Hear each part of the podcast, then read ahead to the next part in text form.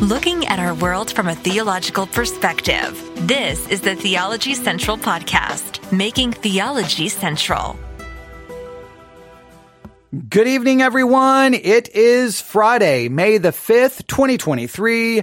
It is currently 6.04 p.m. Central Time, and I'm coming to you live from the Theology Central studio located right here in Abilene, Texas. Let me ask you a question. How much freedom should a pastor have to question, to explore theological perspectives, how much freedom should a pastor behind the pulpit have to present theological hypotheses, to present theological theses and theses and try to work them out behind the pulpit? How much freedom should a pastor have behind the pulpit to question, to explore, to, to doubt, to, to, to just struggle through different theological issues, not in the secrecy of his study, but in the openness of the pulpit where he invites the church to say, Hey, here's a theological hypothesis. I'm going to present this. Here's a theological thesis I'm going to p- present. What, what do you think about this? Let's work. Let's test it. Let's, let's run it. Let's challenge it. And you invite the church through the process. What do you think? How much freedom do you think a pastor should have? Or at what point that should the church be like, nope, sorry, too much questioning, too much exploring. You've crossed the line. You are out of here, right? You are fired, right? You are gone. You have to resign. You have to step down. Too much trouble. Too much difficulty. I, I think it's a, I think it's a fair question. How much freedom does a pastor have? Or in a roundabout way, I know this is not, I know Christians are not going to like this, but in a roundabout way, is the pastor really just kind of a paid messenger boy? And, and now listen to what I mean by this. I know you're going to be like, well, yeah, he, he's just to bring God's message to the people. Yeah, but nobody agrees on exactly. I mean, we can go through all the disagreements in the world of Christianity, but I, I mean this, is the pastor simply the messenger boy to only give the people what the people want.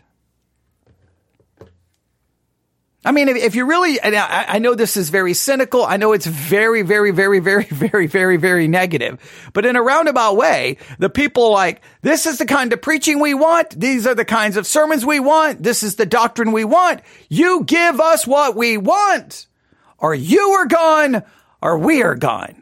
Now, it may not always be that dramatic. It may not always be that explicit. It may not always be that blunt. But is there kind of an unspoken, an unspoken agreement, an unspoken rule? Hey, you stand behind the pulpit. You, there's a, there, this is, this is how far your freedom sh- should go. But these are the kind of sermons we want. This is the length of sermon we want. This is the kind of preaching we want. And if you deviate from that, we're gone. And if enough people go, well, then either the church, the leadership of the church will step in to go, oh, whoa, whoa, we got to save the church or we're going to lose the church. He's got to go. He's got to go. So then the pastor is forced out. Or the pastor can maintain his position, but more and more and more people leave because the pastor's not giving the people what they want. I mean, I know we love to describe church as the man of God ascends the steps of the pulpit. He opens up the word of God and he says, thus saith the Lord. And the people listen and the people reverence the word of God and they love the preaching and they desire the preaching. I, I know that that's kind of our romanticized version of church, but the reality is the pastor stands behind the pulpit and he's always in a sense walking on eggshells. You got to please the people. You got to please the people. You got to please the people. And, pe- and people say, I don't want a pastor who tries to please me until they don't please you. And then you're like, he's got to go. You see, everyone's all for reverence and respect and honor and obeying their spiritual leaders until the spiritual leaders say do what they don't want. And then it's not about reverence or respect. Then the people will say, we are standing for the word of God and the pastor isn't. So we have to get rid of him. Because everyone, that's the thing in Christianity. Everyone claims God is on their side. And every church split, ever, both sides always believe God is on their side. They've got scripture. They've got the right doctor. Everyone always believes God is on their side. So when it comes to a pastor, what is a pastor really other than a glorified messenger boy? And the message he's delivering is not the message of God, but the message that the church approves.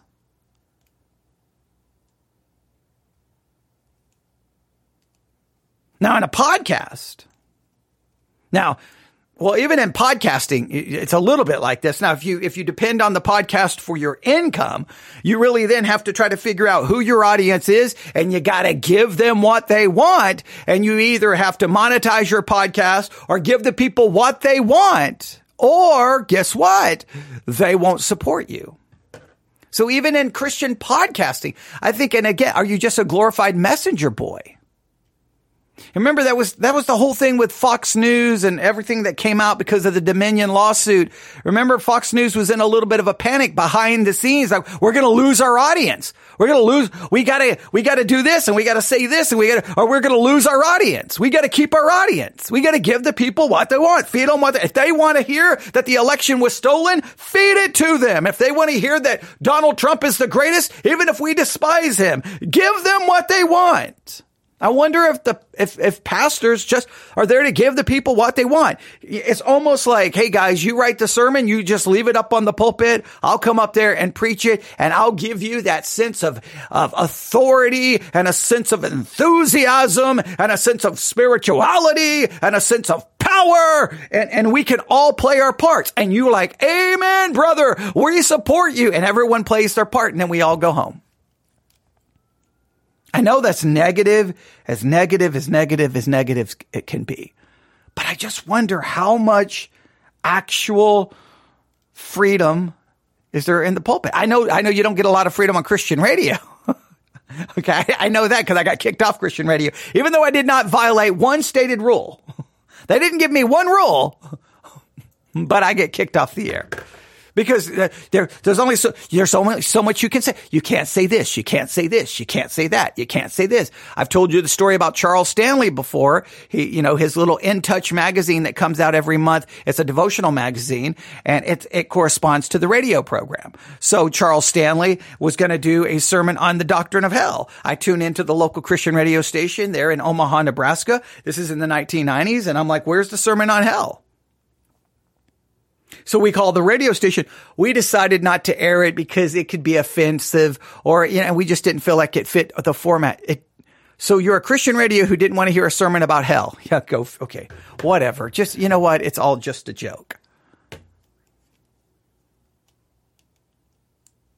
I just, I just wonder. Now, the reason I'm asking this question, the reason I'm asking this question this evening is because of this. Let me open up my iPad. Arizona, megachurch. Pastor Joshua Butler resigns amid controversy over books hyper spiritualization of sex. Now, I don't know if you remember, we talked about this entire story. Do you remember? The Gospel Coalition, they posted a kind of an excerpt from a book written by Joshua Butler, where he took kind of the illustration of, you know, a husband and a wife and Christ and the church. And as the husband and the wife engage in this physical union, this sexual union, he kind of used that to describe the union between Christ and the church, almost in kind of sexualized terms. And we kind of raised the question, ooh, does this, what does this mean? And, and everyone had strong opinions about it. And, and, uh, you know, ooh, I don't know about this. This could be problematic. But well, guess what? That has, I guess, got him in so much trouble he had to resign. Here is the story. Here is the story. This was published at the Christian Post on Friday, May the 5th, 2023. Again, Arizona megachurch pastor Joshua Butler resigns amid controversy over book's hyper spiritualization of sex. Joshua Butler, an evangelical Christian pastor and author, resigned from the leadership of his Arizona megachurch on Wednesday following backlash over his book, Beautiful Union, in which he asserted that sex is an icon of Christ and the church. We have found ourselves in an impossible situation, Butler wrote to the members of Redemption Church in Tempe, announcing his resignation. According to a church, uh, according to a copy of the letter posted on social media. On the one hand, I feel called to step more into the public conversations. I desire to be humble, charitable, winsome, and wise. These are, there are some mistakes I've made I wish to own, but also deep conviction I hold that I wish to contribute to the broader conversation. Our elders have been unanimous alongside multiple mentors and leaders I trust with redemption and beyond and affirming this, his, this sense of priority in this season. An excerpt from Butler's book titled Sex Won't Save You, but it points to the one who will was published on the website of the Gospel Coalition in March. His book was officially released in April. The excerpt describes sexual intercourse in spiritual terms, characterizing sex as a man granting a holy gift to a woman and comparing it to the relationship between Jesus and the church.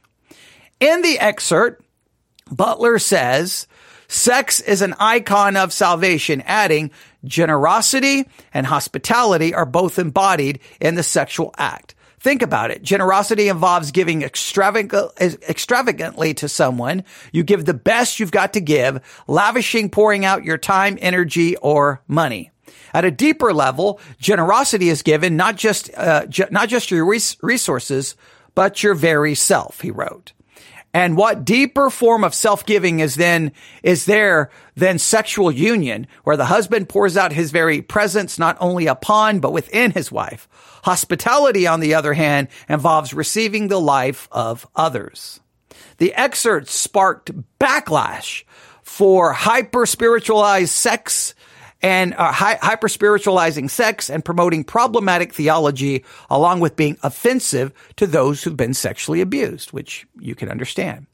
During my own years of marriage to a porn addicted pastor, marital sex was both exploitative and robotic, wrote abuse survivor Sarah McDugal in an op-ed for the Christian Post. She contended that for survivors of adult assault or childhood molestation, try, tying explicit imagery to the concept of salvation comes across as both insulting and profane. All right. So they, they talk about some of the people and some of their strong reactions to this. All right.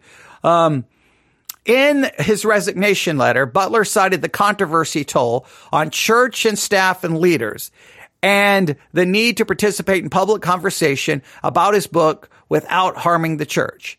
I don't want to drag redemption into the public conversation with me, he wrote. The toll of the controversy on many of our staff and leaders this month has been intense at both Redemption and other Redemption Arizona uh, congregations. While they have borne that burden well, I am concerned that my continue, my continuing to step into the public conversation would generate distraction from the primary ministry God has called us to as a local church. As elders, we've affirmed this assessment together. In response to the feedback he received, Butler stated his intention to revise the book for future printings. He's also expressed the willingness to engage in discussions with any church members who are upset or offended by the controversy. All right. And well, then they, they say his uh, photo and bio, bio no longer appears on the church's website. All right. There's the, the basic concept. Now, it doesn't give what I'm not saying he was forced out. I, I, you know, it doesn't really give us specifics other than it seems like he says, I want to keep talking about it. it this is how I'm kind of reading between the lines. I want to keep talking about it but all of this controversy is hurting the church. So therefore, if I'm going to keep talking about it, I obviously can't be here. I got to go. Now, he wasn't even, if you think about it, he was talking about it in a book. He was talking about it in other platforms. I don't know how much he talked about it behind the pulpit. But even there ultimately led to, well, his resignation, whether he wanted to resign whether he forced, felt he never didn't have a, a choice, whatever you may think about it, he's gone. He's gone. So I want to take this event and just then ask the question I began with. How much freedom? If a pastor is a pastor and he writes a book where he's exploring some theological issues, theological things that are somewhat controversial, do you immediately remove him from the pulpit? Now, obviously we'd all, we would all agree there has to be a line somewhere, right? That a pastor can call things into question. He can explore, but everyone would, everyone would say there's a line somewhere, right?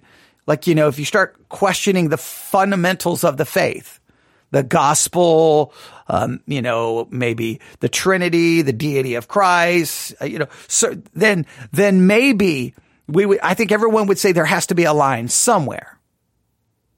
Right? I think everyone would say that there's a line somewhere. Now, not everyone's going to agree on where that line is. But at the same time,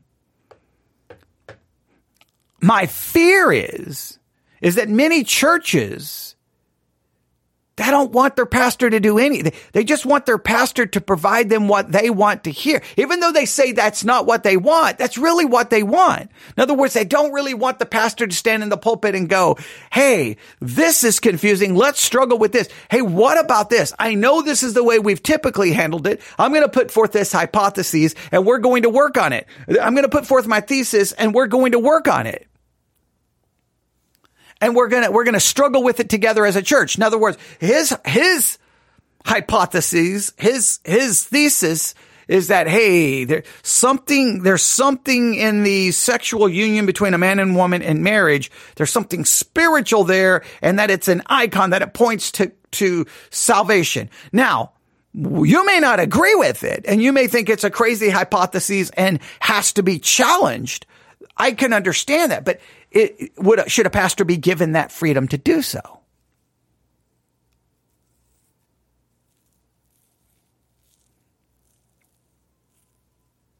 I'm somewhat torn on this because I do believe, I look, I 1000% believe there has to be a line somewhere. There, like, there's got to be like, hey, these are the things you cannot cross. Like, these are the fundamental doctrines that you cannot step over this line or you got to go. Like you got to go. You, you just, you have to go. Now, some, I think that list of like, these is what, this is what you cannot challenge. I think would be long. Some churches try to make, make it smaller, but here's what I, I guess this is what I'm trying to get at the more the church restricts that pastor's freedom, I think the more disservice they do to themselves as being a church that digs in and explores the deep, dark, difficult theological issues of the reality of Christianity. Because when you start questioning and digging into things, at times it can make people very uncomfortable. There's things in the Bible that you're like, oh, Okay, I know that's how people typically handled it. Look at what we, just for a good example, look at what we just did recently to the Song of Solomon. Right? I mean, we went in. In the middle of an overview of the book, I, I presented what I believe was a, a better way of interpreting the book that, that goes against basically everyone, right? I went against everyone and my interpretation of the Song of Solomon. But I based it off not only the, the kind of the, the language of the book, kind of what the book seems to be trying to say, the context of the book, the historical context of the book, other scriptures written by Solomon. And I, and I try to put them all together and I'm like, Hey, this is the only thing that makes sense. Now, my church gave me the freedom to do that.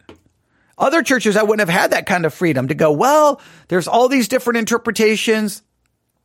And I, and I went way well, I feel like I left the highway and I went way out in the middle of nowhere, but I feel like that I offered up a very now I threw it out as a thesis. I threw it as a hypothesis. And, and, and I do that over and over and over again. I'm like, I'm not being dogmatic, guys. Here's my hypothesis. Here it is. Here it is. What do you think? I remember um, when we were in you know the book of Jeremiah, we were we were following the historic lectionary and the, the reading that Sunday was Old Testament Jeremiah on the New Test on the New Covenant. Jeremiah, what, 30, 31, somewhere around that area, uh, where he talks about the new covenant. And I'm right in the middle of my sermon. And we're just doing like an overview of covenant theology.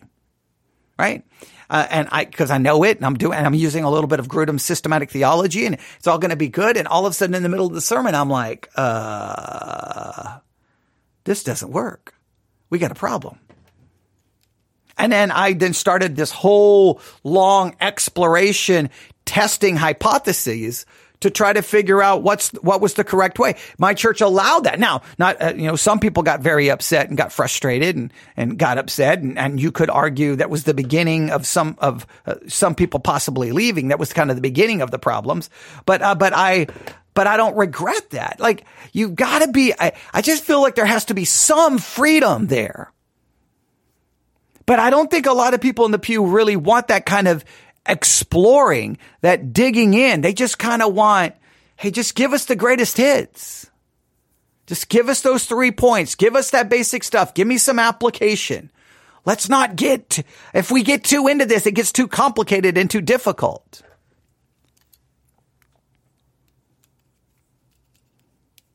Now, I don't know if he should have resigned or not. I don't know. I don't know. I mean, like, like I said, he may have wanted to resign. It's not like the statement there comes out. I was just kind of, I read through it quickly. I apologize. But basically, if you look at the article, I mean, he does, there's nothing. I was hoping there would be someone like he resigned specifically because the church wanted him to or because he wanted to. There's, there's nothing super specific. Ultimately, it's none of our business. Doesn't really matter. But it just made me think about what can a pastor do and not do when it comes to the exploration of theological issues?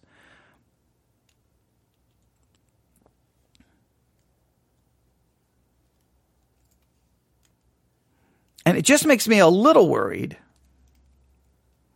because see, in the, the world of academics, right? In the world of academics, a professor will get tenure. And then they have this academic freedom to do a lot of, explore a lot of things, right? They, they they have job security. Pastors don't have that. Now you could argue, well, that's not, that shouldn't be happening in the church. That if they want to do that kind of thing, they should become a tenured theological professor and write books on theology. You could make an argument for that. But I just always felt theology didn't belong in a seminary classroom or in a professor's office. I always felt theology belonged in the pulpit in the church. I always believed theology shouldn't be occurring by a professor in some office somewhere. That theology should be occurring in real time in the pulpit in front of the people and the people in the pew should be a part of the process.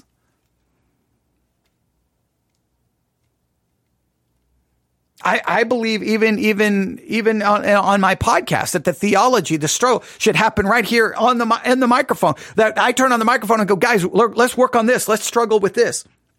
Let's think about this. Like I don't. I guess I don't perceive the pe like typically it's viewed. Now some pastors would say the people are too dumb like they, like they would never use those words, but like that's just too much for the people. That's too deep for the people. And I hate when they say that. The people stop telling me people are too dumb to do it. Pe- people can do theology sitting in the pew. I, I'm tired of that. I'm tired of that. Now you could argue people don't want that.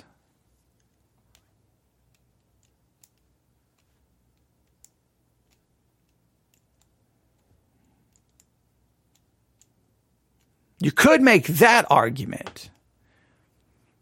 But I just think theology done behind some closed door in some professor's office. He's got tenure. He can just question and challenge anything. That never, I mean, does that ever really get down to the people? I know I'm raising lots of questions here and I'm not providing many answers.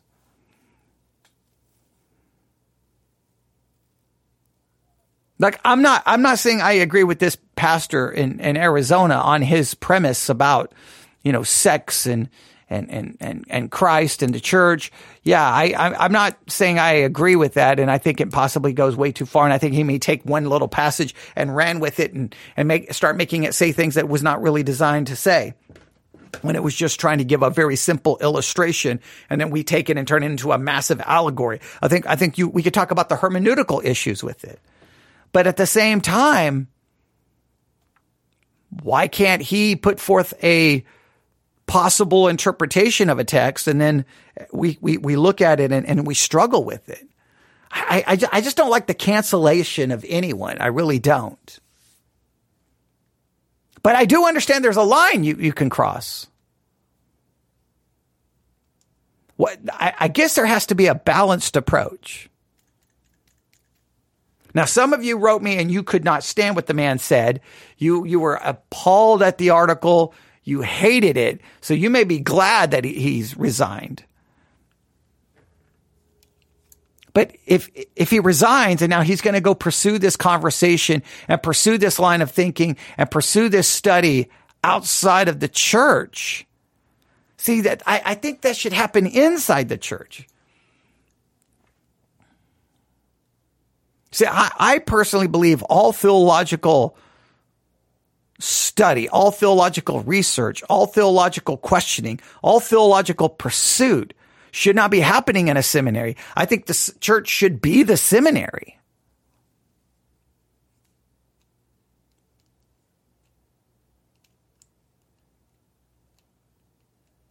You can tell me your thoughts.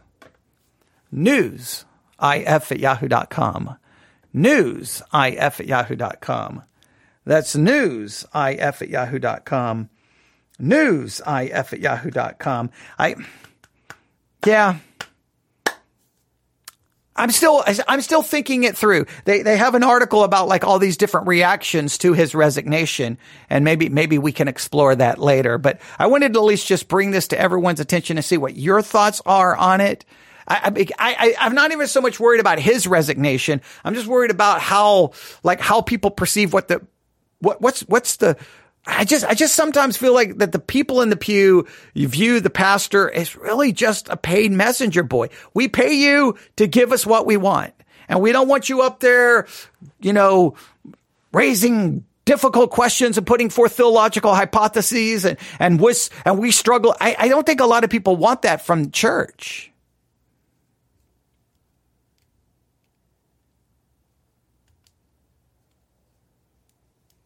I don't know. You tell me. Newsif at yahoo.com. Newsif at yahoo.com.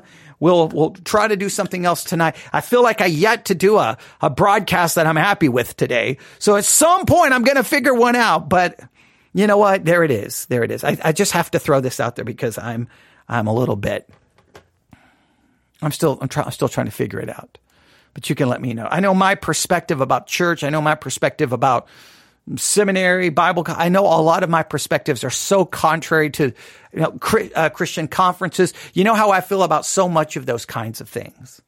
So, all right, I'll stop right there. News, if at yahoo.com. News, if at yahoo.com. We'll be back maybe somewhere around 9 p.m. this evening. Maybe, maybe, maybe, maybe, maybe. Thanks for listening. God bless.